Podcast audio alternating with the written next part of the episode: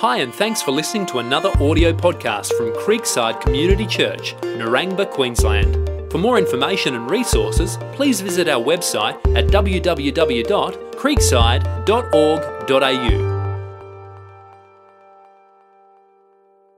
How you all going? Thanks for coming along today.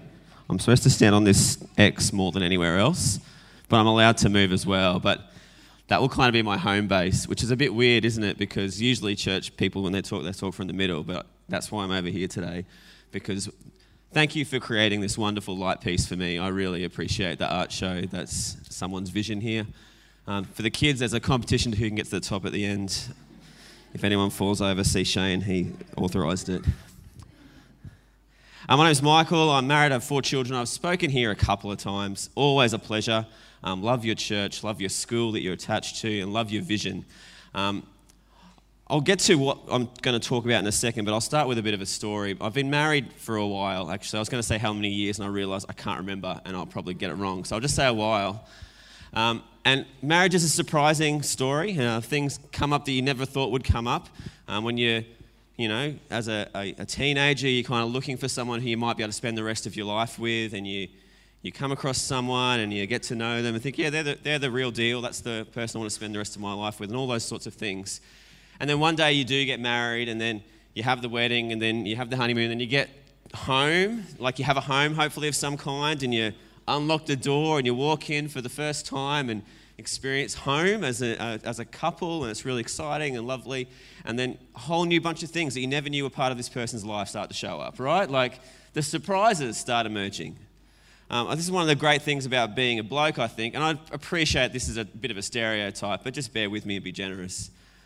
That you never have to worry about getting bored with your wife, right? Because every day you never know who you're going to get. So, so when I married my awesome wife, one of the things I didn't know I was going to get, and turns it's a pleasant surprise, is this whole thing called cushions. I don't know if you know about cushions. If you're not yet married, this is wait, awaits you. This is one of the wonderful things that marriage will bring you. See, when I was just slumming it at home um, with my fam bam as a single guy, I had a pillow. And a pillow was all I needed to get through my life. But then, ha- immediately upon getting married, I, I became aware that I needed two pillows. This is the display pillow that goes on top of the pillow I actually use. Occasionally, I use this pillow and I get in trouble because this is the display pillow. I, that, that happened very early on that you get the display pillow. And I think what's going on is that Beck's just trying to work out how far along she can keep pushing this thing. Because every couple of years, another pillow shows up on the bed. So we've got two of these. So currently, I'm at a six pillow to one bed ratio, right? There's a lot of I did not expect this. I got down on one knee in Queen Street Mall, will you be my wife, not knowing how important pillows would become. I would say that 15% of marriage is actually just moving pillows because they're in the way. And then recently, my wife has been just doing up the bedroom a bit more. So we've got another one. This is a little square one. This is on, I took it off the bed this morning, put it in the boot without her knowing, because I knew she'd have a word to me if she could see all the pillows that are in the boot, because she'd know what I was going to be talking about. This one never gets used for anything. I don't, I don't actually, we've got three of these ones that don't get used for anything. We've got this yellow one, but when we display this one, we display it with the zipper out. And I don't really understand why the zipper has to go out, but apparently that's part of the thing that makes. And we've also, I mean, this is all one bed, bearing in mind there's two more of these because my wife has a pillow and one more of them. So I just couldn't fit them all in. I've got one of these ones as well, a little pink with buttons on it. Which is nice. I mean, it's a nice. But what do you use that for? Like it's so so small, it can really. I mean, there's, there you go. There, and the other day, I was getting some uh, medicine out of the cabinet, and I looked up. And can you go to the photo I've got on the yeah next? There's a shelf in our cupboard of pillows that don't fit our current ambience, right? like that we are saving for some time in the future when we'll need that particular pillow for that particular design. And I put this up on my Instagram just for a laugh. And my wife's mum hopped on. It's like, oh, there's the Christmas pillow waiting to come out soon. I'm like, do we have Christmas pillow? I didn't even realize. But yes, some of you, some of you would have noticed straight away. There's a Christmas pillow there that's going to come out quite soon. Last year, that one came out in October. We've made it to November, so well done us. That's a bit of an achievement. Misconceptions are a thing. You go in expecting one thing and you might get another. And most misconceptions are just fine and kind of fun. Like at the end of the day, if pillows is the biggest drama in your life, you've got a pretty good life, am I right? Like, things are going okay. But one of, I think, the most dangerous misconceptions is the misconception of what is the heck the point of this thing that we call church. We show up here on a Sunday and we all come with what our, we think should be the thing that happens here, and we all have different views, and we start judging it. And some of us have gone through a period in our life. If you're not a church person, and like just a little insight, we're talking about church business today, and you're going to get an insight into what the mind of church people is, and we're a bit weird and funny, right? But you kind of understand why it's not bad being part of a church and being Christian and all that. And maybe I, you'll think, wow, those people are crazy. I never want to come back again. Just give us another go. Ignore me for, if that's what you come to the conclusion of this week. But you're going to get a bit of an insight because when, say, you move to a new area, you do this thing, right, where you, we even have a name for it. We call it church hopping or church shopping.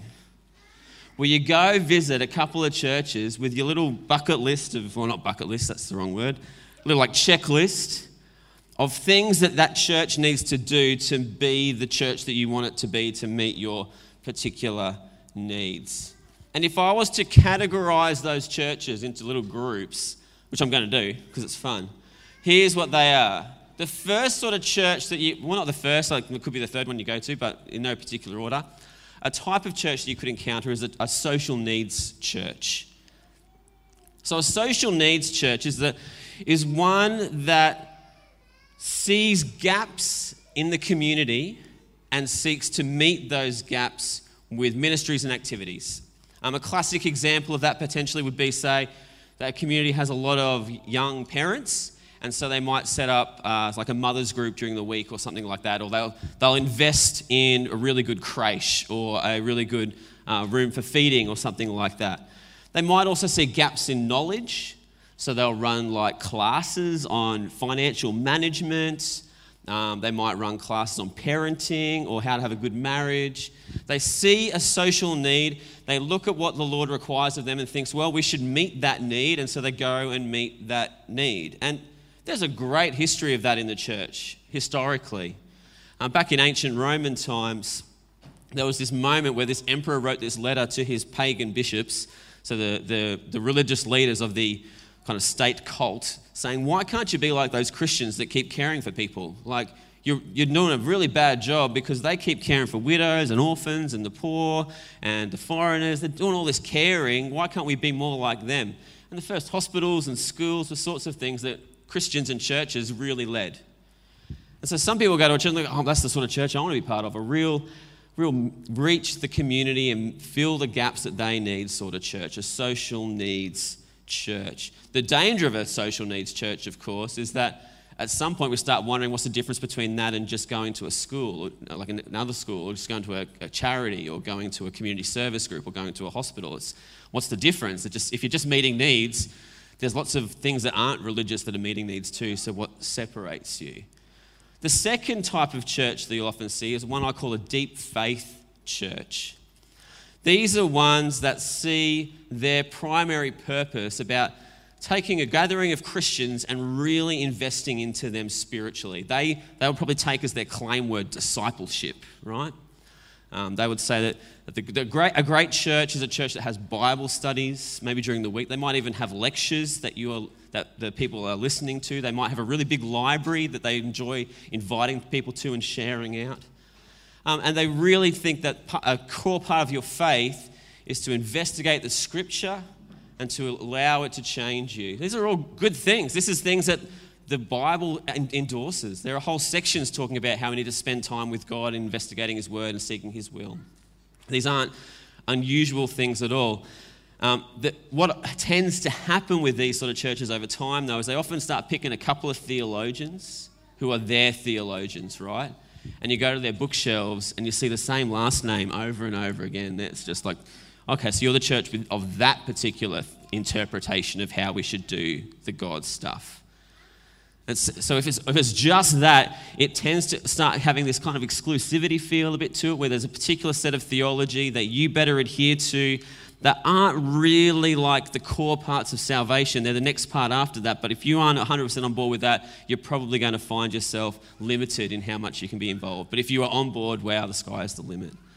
The third sort of church that we often see when you're doing the church hopping thing and marketing around is the reach the lost church. In Australia, there's not as many of these sorts of churches, it's not as common. They still exist though, and they would see things like the Great Commission to be their kind of core thing to go out and make new believers. There's sorts of churches that might hold really great events that invite lots and lots of people, and some of them even are the ones that go out into the streets and would talk to random people about Jesus and try to win converts through that particular way. They're the ones that would see the leave the 99 and go after the one as kind of the catch cry of their church. That's the sort of church that we really want to be. Um, the danger being with these sorts of churches is that someone could come in and want to learn more about faith. And they say, well, that's your responsibility. We're all going out to Bribie to go and find some people to convert. And we, there's a bit of a tendency to perhaps feel a bit like, well, what's, after I'm in, what's there for me apart from just contributing to this whole go out, go out sort of mentality? And so, looking at those, I've obviously caricatured a little bit. Looking at the three of those, and maybe even reflecting on what your particular checklist is of what you think a church should be, and maybe having a guess at when we're in the midway through a series on the church Jesus wanted, and you think, well, what's the right one? Which is the, the right sort of church? Which is the one that I like the most, but which is the right one? And I think there's a tendency for us to take a bit of a Goldilocks approach and think, actually, it's just all of them, just not too much of any, you know, just not too much and not too little, but just right. As Goldilocks would have it, we need an even amount of all those things, and that is the church that we are supposed to be. That this is the church that God would have us build, a church that does all these, but not any too much, because that would be at the expense of another one. So it's all in perfect balance and harmony, and that's the sort of church that we're after. And I, mean, maybe there is some merit to that. I think if that was the model that you chose to follow, I don't think you'd have a bad church. You'd do lots of great things. You would see people probably come to faith. You would see people growing in their faith. You'd probably be serving your community. But I'm not convinced that Jesus came to have a balanced church that met all the needs like of every particular type of church hopper. Because the problem, I think, with viewing church through this particular lens, if we think what was Jesus on about, so I think that there's a little bit of what's the word I'm looking for? Maybe consumerism that comes at the basis of this. For who is church to serve? Because if this is the three parts the social needs, the deep faith, the reach, the lost, if that's the components that we're all trying to look at here, what we're really saying is church is about meeting my particular needs, my particular list. It's a consumer and individualist model of church that says a church is a good church if it ticks all the boxes for me. And that's nothing I ever see Jesus say. I never see Jesus say, let's build a church here, let's build a church here because, well, here's the five things that those people want. Let's make sure we meet that market. Um, I'm a bit of an NRL fan, and unfortunately, the Melbourne Storm won the other day. So um, most of us are either Storm fans or we don't like the Storm. That's pretty much the division of how it all works, right? But credit where credit's due. This is an incredible team. At, before the kickoff, they showed the team list of them and the Panthers. And just looking through the list of the Melbourne Storm players, I'm just like, how on earth do the Panthers have a chance? Like every second player is a gun in their particular position. Um, so credit where credit's due. They played really well. Got a bit of luck with a few, few things, but good teams tend to get the luck. That's kind of how sport works, right? In the reflections after the game, a little bit before the game too, people were talking about this Storm dynasty, this dynasty of a team that has consistently had great players come through. I've got three articles on the slide here, here somewhere, just from the newspaper, talking about this Melbourne Storm's development dynasty alive, why the Storm haven't signed a big name since 2006, despite regularly losing stars. The Storm factory just keeps them coming. The last time the Melbourne Storm signed an already established excellent player from another team was about 15 years ago. Michael Crocker was his name, I think. Since then, all of their greats have been young people who have come through and become great. The secret sauce of the Melbourne Storm is their development of players, taking each of their players in a particular journey to get to a particular position. If Cameron Smith retires in January, which he may well do, they've got two of the best hookers on the bench ready to come in. They've got Harry Grant, who just won Rookie of the Year, playing for another team because they lent him to another team for a year and they guaranteed he'd come back the year after. And then they've got another guy named Brandon Smith, who's an absolute gun and calls himself Cheese, which is hilarious. Two fantastic players ready to take one of the greatest players' position right there. They've got a fullback named Ryan Papenhuyzen, who's only been playing for a season and a half and is already one of the top three fullbacks in the competition. Like this, this team will probably make the grand final again next year and have ha- players who've really just only started playing. And yet we'll think of, see their names in a couple of years and think, wow, look at all those good players. How did they get them? They developed them, is the secret. And I think when we start reflecting on what a church is supposed to be like, this isn't a great metaphor, but it's probably the best one I could come up with. It's less like a business trying to meet a consumer market and more like a tr- team trying to reach a goal. Because when you're a team trying to reach a goal, you work together wherever someone is at in their different points in the journey, but all moving in the same direction. If you can go to the next slide for me, that would be wonderful. So, what we're going to do is we're going to go through a few verses here just to talk about how Jesus did this. How Jesus did this kind of development of who he has in his team rather than build a church to meet a market. So, this is just from very early in the Jesus story. So, we're talking Matthew chapter 4 here. As Jesus was walking beside the Sea of Galilee, he saw two bros, Simon called Peter and his brother Andrew. They were casting a net into the lake, for they were fishermen. Come follow me, Jesus said, and I'll send you out to fish for people. At once they left their nets and followed him. A few verses later, then Jesus went through Galilee, teaching in the synagogues, proclaiming the good news of the kingdom, healing every disease and sickness among the people. Large crowds from Galilee, the Decapolis, Jerusalem, Judea, and the region across the Jordan followed him. So, the first kind of sense that we have here is that the way Jesus did church was first through a come and follow me model. A come and follow. If we go to the next slide for me, please. Yeah, next one. There we go. And when Jesus had called the 12 together, so eventually he grabbed a little posse of, of key people, right? He gave them power and authority to drive out all demons and to cure diseases, and he sent them out to proclaim the kingdom of God and to heal the sick. And between Luke 9 and Matthew 28, um, there's different books of the Bible, but timeline, there's a big gap, like a few years that happens between these events, right? If you just flick through your Gospels in your Bible, right, you just see page after page of Jesus teaching and teaching and then saying, go out and go out. And teach, teach, go out, go out. Teach, teach, go out, go out. And then go back, sorry, I, know we, we keep topping and changing. Then towards the end, Matthew 28, we get towards the end of the story of Jesus here. Then Jesus came to them and said, All authority in heaven and earth has been given to me. Therefore, go and make disciples of all nations, baptizing them in the name of the Father and of the Son and of the Holy Spirit, and teaching them to obey everything I've commanded you. And surely I'm with you always to the very end of the age. And next slide, I think that's for me, please. And then after Jesus had done his thing, and then the whole resurrection stuff, but you will receive power when the Holy Spirit comes on you and you will be my witnesses in Jerusalem and in all Judea and Samaria and to the ends of the earth.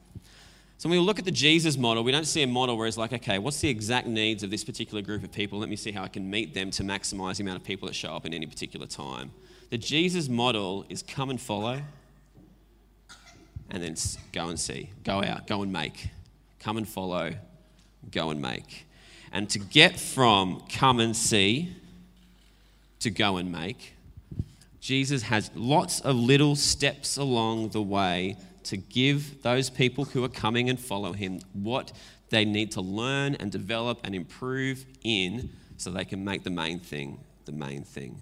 So, if I was to try and summarize all of this, I think possibly what we need to do is consider what the whole church word even means. So, this is the first time the word church even appears in the Bible. Uh, You might have even done this already, I'm not sure. But if you haven't, this is, this is the first time the word, right? Ever. Super exciting for the historians in the room. Jesus asked, Who do you say? I'm just having a conversation. Simon Peter answered, You're the Messiah, the Son of the living God. Jesus replied, Blessed are you, Simon. And I tell you that you are Peter, and on this rock I will build my church. In the original language, the word church there is the word ecclesia. If you could go to the next slide for me. That's a Greek word. And that particular word doesn't mean building. That particular word doesn't mean institution in the, on a corner block in a particular suburb. That word ecclesia actually means, next slide for me, please. Means, oh, you might have to lose me in the corner there. A community united by common purpose, a gathering. Somewhere around like 300 AD, in the, history of the church. This guy named Constantine showed up. You might have heard of him. Christianity became a bit of an official religion of the state of Rome. And in that sort of transition time, as the, the gospel went out and more and more people became Christians, this particular word, ecclesia, was retranslated into different dialects depending on who was where.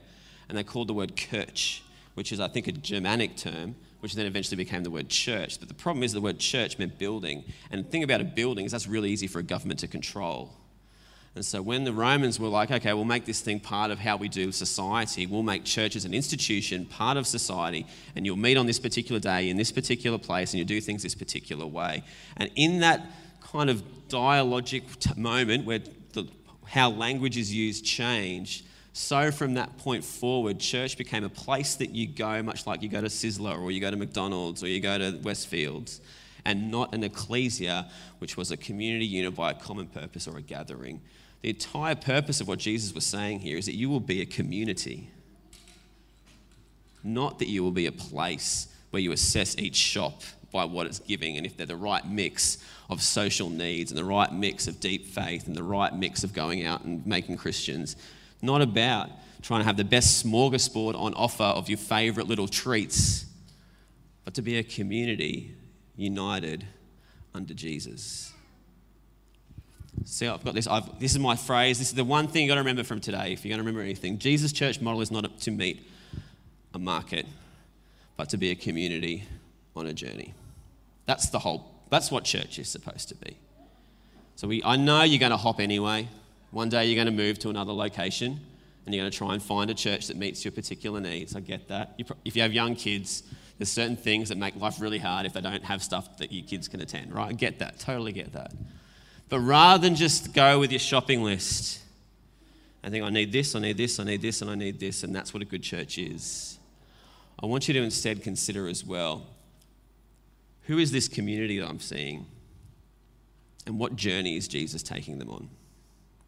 Because if you see church as a community and a journey, not a place and a market, there's a lot of implications for how then church should operate. I'm going to go through some of those now. Um, next slide for me, please. I- actually, could you pause it while we You've got a do a quick intro on this? So, this next chunk, a great friend of mine was going to deliver. His name's Mark Broadbent. You might know him. Fortunately, he's getting chemo at the moment, and so he's unable. He's too ill to do this bit. And so I thought, what would Mark do? he would show a video clip from a Marvel film, wouldn't he? So, in honour of Mark Broadbent, who is not with us, to he- with us this morning, um, I'm feeling a bit rubbish, to be perfectly honest. Let's watch a little clip from Guardians of the Galaxy about the plan. This is a classic clip, by the way. All right. How? I have a plan. You've got a plan. Yes. First of all, you're copying me from when I said I had a plan. I'm not. People say that all the time. It's not that unique of a thing to say. Secondly, I don't even believe you have a plan. I have part of a plan. What percentage of a plan do you have? You don't get to ask questions after the nonsense you pulled on nowhere. I just saved Quill. We've already established that you destroying the ship that I'm on is not saving me. When did we establish? Like three seconds ago! No, I wasn't listening. I was thinking of something else. Oh. She's right. You don't get an opinion. What percentage? I don't know. 12%. 12%? That's a fake laugh. It's real. Totally fake. That is the most real, authentic, hysterical laugh of my entire life because that is not a plan. It's barely a concept. You're taking their side? I am Groot. So what? It's better than 11%. What the hell does that have to do with anything? Thank you, Groot. Thank you. See? Groot's the only one of you who has a clue.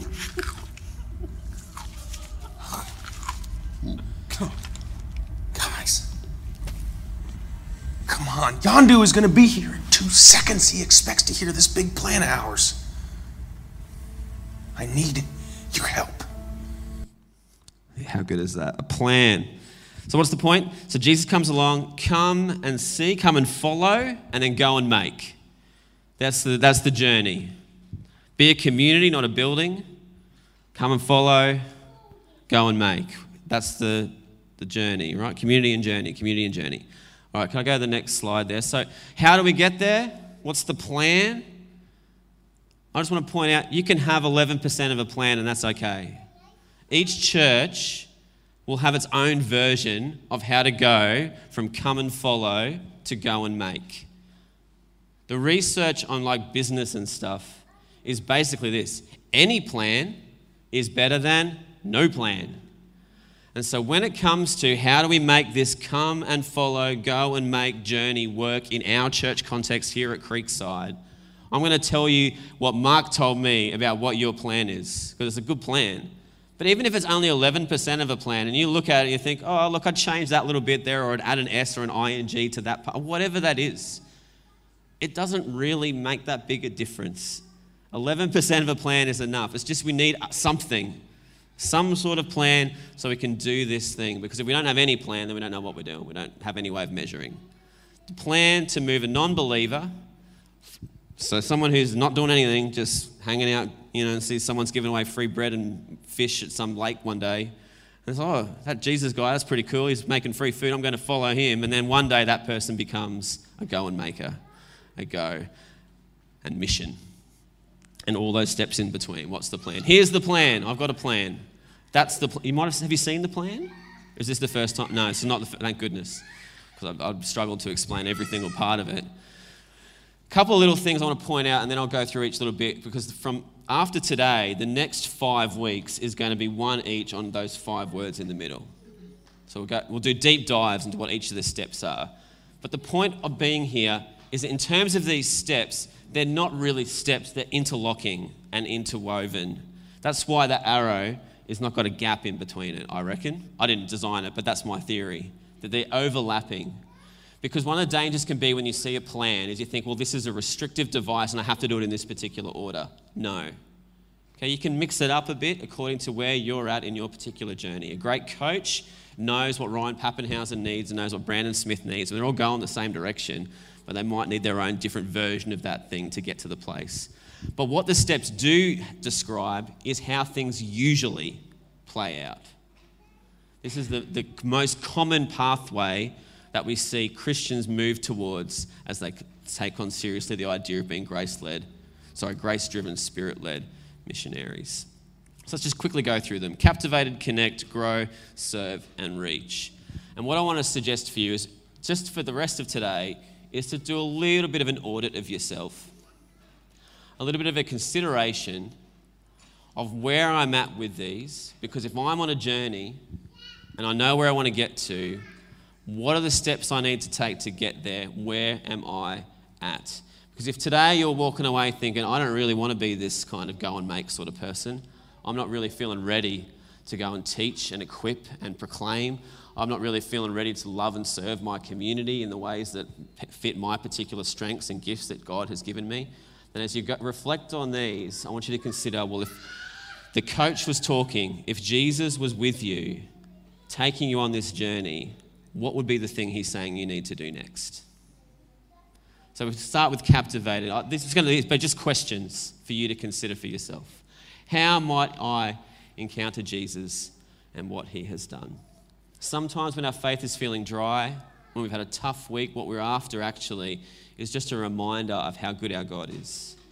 And if you are feeling dry today and you've come along this morning because you just feel obligated, not because you're really feeling it, you're not really being reminded enough of what the heck this whole, what makes this good, where's the joy, you might be asking yourself, And the step that we're saying here is you might need to be captivated again by who Jesus is.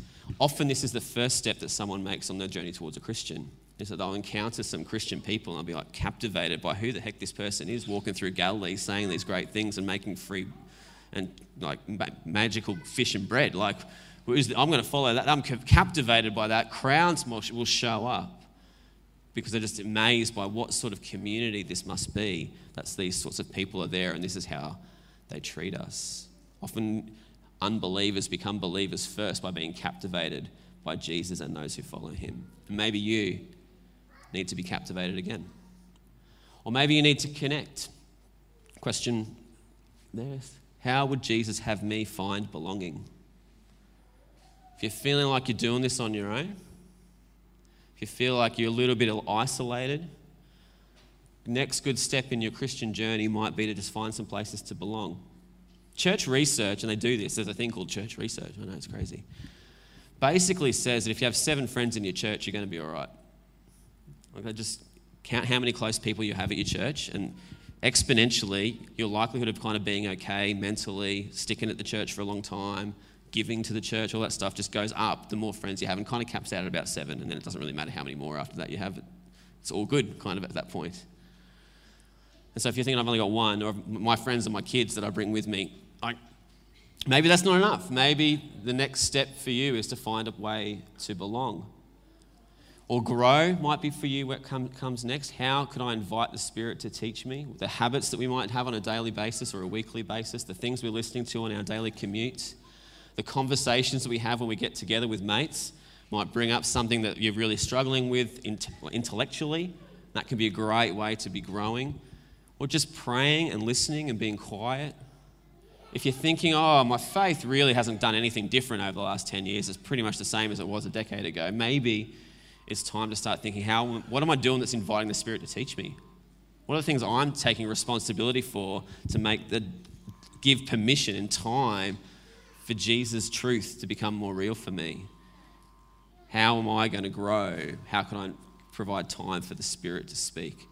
Or maybe the point is to serve. Often this is like this is often the order that things go in, right? You're, you're captivated, then you belong to a group, and then in that group you start growing, and then as, after a while you're like, okay, I'm pretty good on this. Let's let's let's do something. How may I use my resources to build God's kingdom? It might be financial resources, might be blessed with a job. In this climate, that's a good thing, so well done you. You might just have particular gifts and abilities. You might have time. You might be really great with people. You might be really good at praying. The step on the journey, as we get closer and closer to go and make, is to start using what you got to make a difference for other people, right? And if you're thinking my faith's not really making me, you know, lift, I'm not feeling like I'm growing in my relationship, my my Christian walk seems to have stagnated. Maybe the thing you need to be doing is just doing something, serving in some way. There's another bit of research out there that if you start doing 20, allocating 20%, I think it is, of your time to outside causes, to things that benefit others, your chance of burnout basically dive, and that it's an exponential relationship. That every percentage less of time that you spend on things that benefit others, your chances of being burnt out increase by the same amount of percent. So, and it caps out at 20% as well. So it's not like you need to spend 100% of your time on other people because you probably that will destroy you potentially, wouldn't it? But at 20%, that's like the magic number. One in five days, just do something for someone else. And the last thing is reach. How can I love unbelievers and share God's grace? And that might just be cooking a meal, that might just be showing up asking the question, hanging around at drop off at school for a little bit longer and talking to the mums or dads there and seeing how they're going. It might be more than that. Mentioning in passing that you're a Christian person, you go to a church, inviting them to something. If you're wondering, okay, I'm on this journey, right, I get it. So he's told me to follow. What sort of things should I be following? These are the sorts of things that you should be following. And if you look at them all and think, okay, well, am I doing them all? Are they all part of my life in some way? Maybe one of them is a particular strength of yours, that's fine, but they probably all should be a part of your life in some way. And that's kind of the best of me, right? But Jesus didn't establish a church to meet a market, nor did Jesus establish a church to meet just you. Jesus established a community, right? So that's the best of me. But if we take all the personal pronouns out that are for you and just replace them with our pronouns, these are the questions I think that you can ask of your church. How might we as a community encounter Jesus and what he has done? How would Jesus have us find belonging? This might be structural stuff. There's probably structures already there, actually. There might be a small group thing that's going on. That's why does that exist? Because we understand that connecting is part of the journey and will provide ways to help you connect. That's why the church made the call to do that particular thing. It's not because there's some person who's in charge of small group ministry and we've got to give them something to do. It's because Jesus is taking us on a journey and he wants us to find a way to do the things that Jesus would have us do, and that's one of the ways we can connect. Maybe it's being part of a group that's doing something. It might not have to be a Wednesday night activity, it could be just you know, might have a Friday night youth group or something, and the leaders coming together 45 minutes beforehand just to check in with each other before the ferals show up, and that's their way of connecting.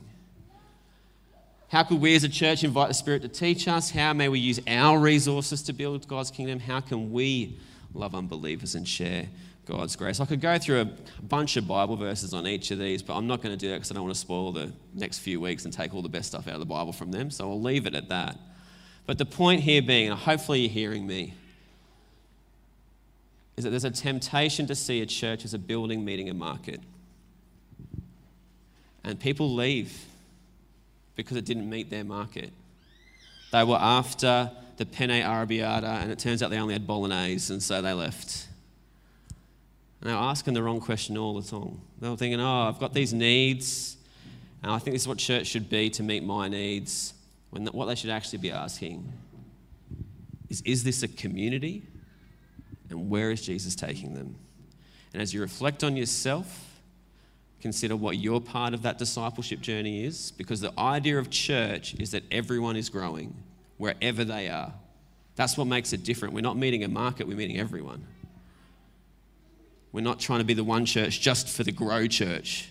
We're not just the reach church. We're not, the, we're not also the perfect balance of all of those church either. We're the follow Jesus church. And Jesus said, Anyone who's here, anyone who's in my team, I've got you on a journey. And not only on a journey on your own, you're on a journey with everyone else. And if we're in this together, I think there's a bright future for Creekside. Makes sense? It's good. Ch- church together is what makes it good. This building burnt down, but you still kept meeting, I reckon we'd be okay. You'd make it. Because church isn't a building, church is a community. Keep, don't give up gathering together. Where three of you gather, Jesus will be there, he'll look after you. Just keep following him, and he'll tell you, go and make. Let's pray. Come on.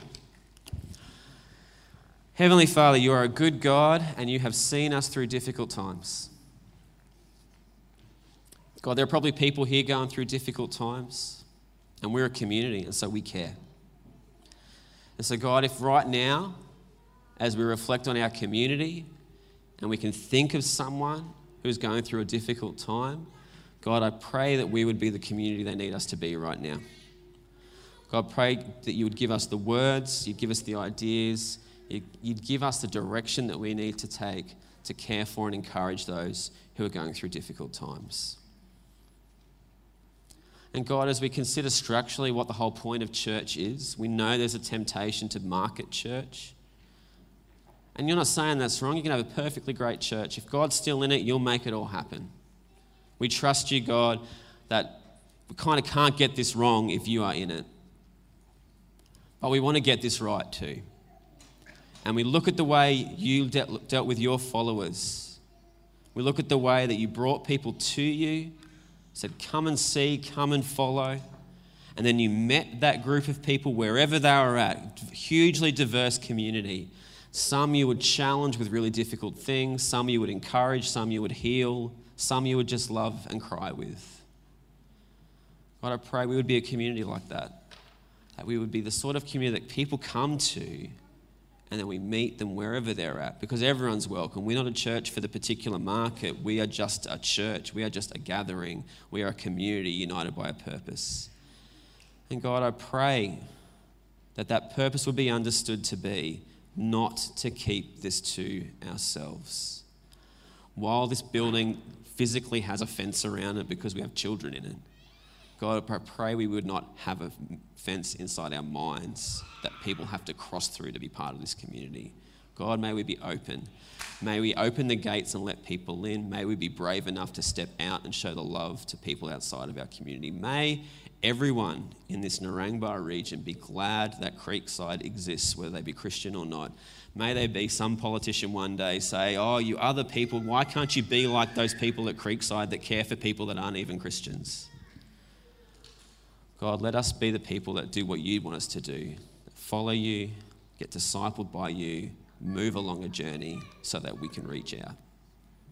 See us where we are, God, and help us to move to the next stage. Amen. Thank you.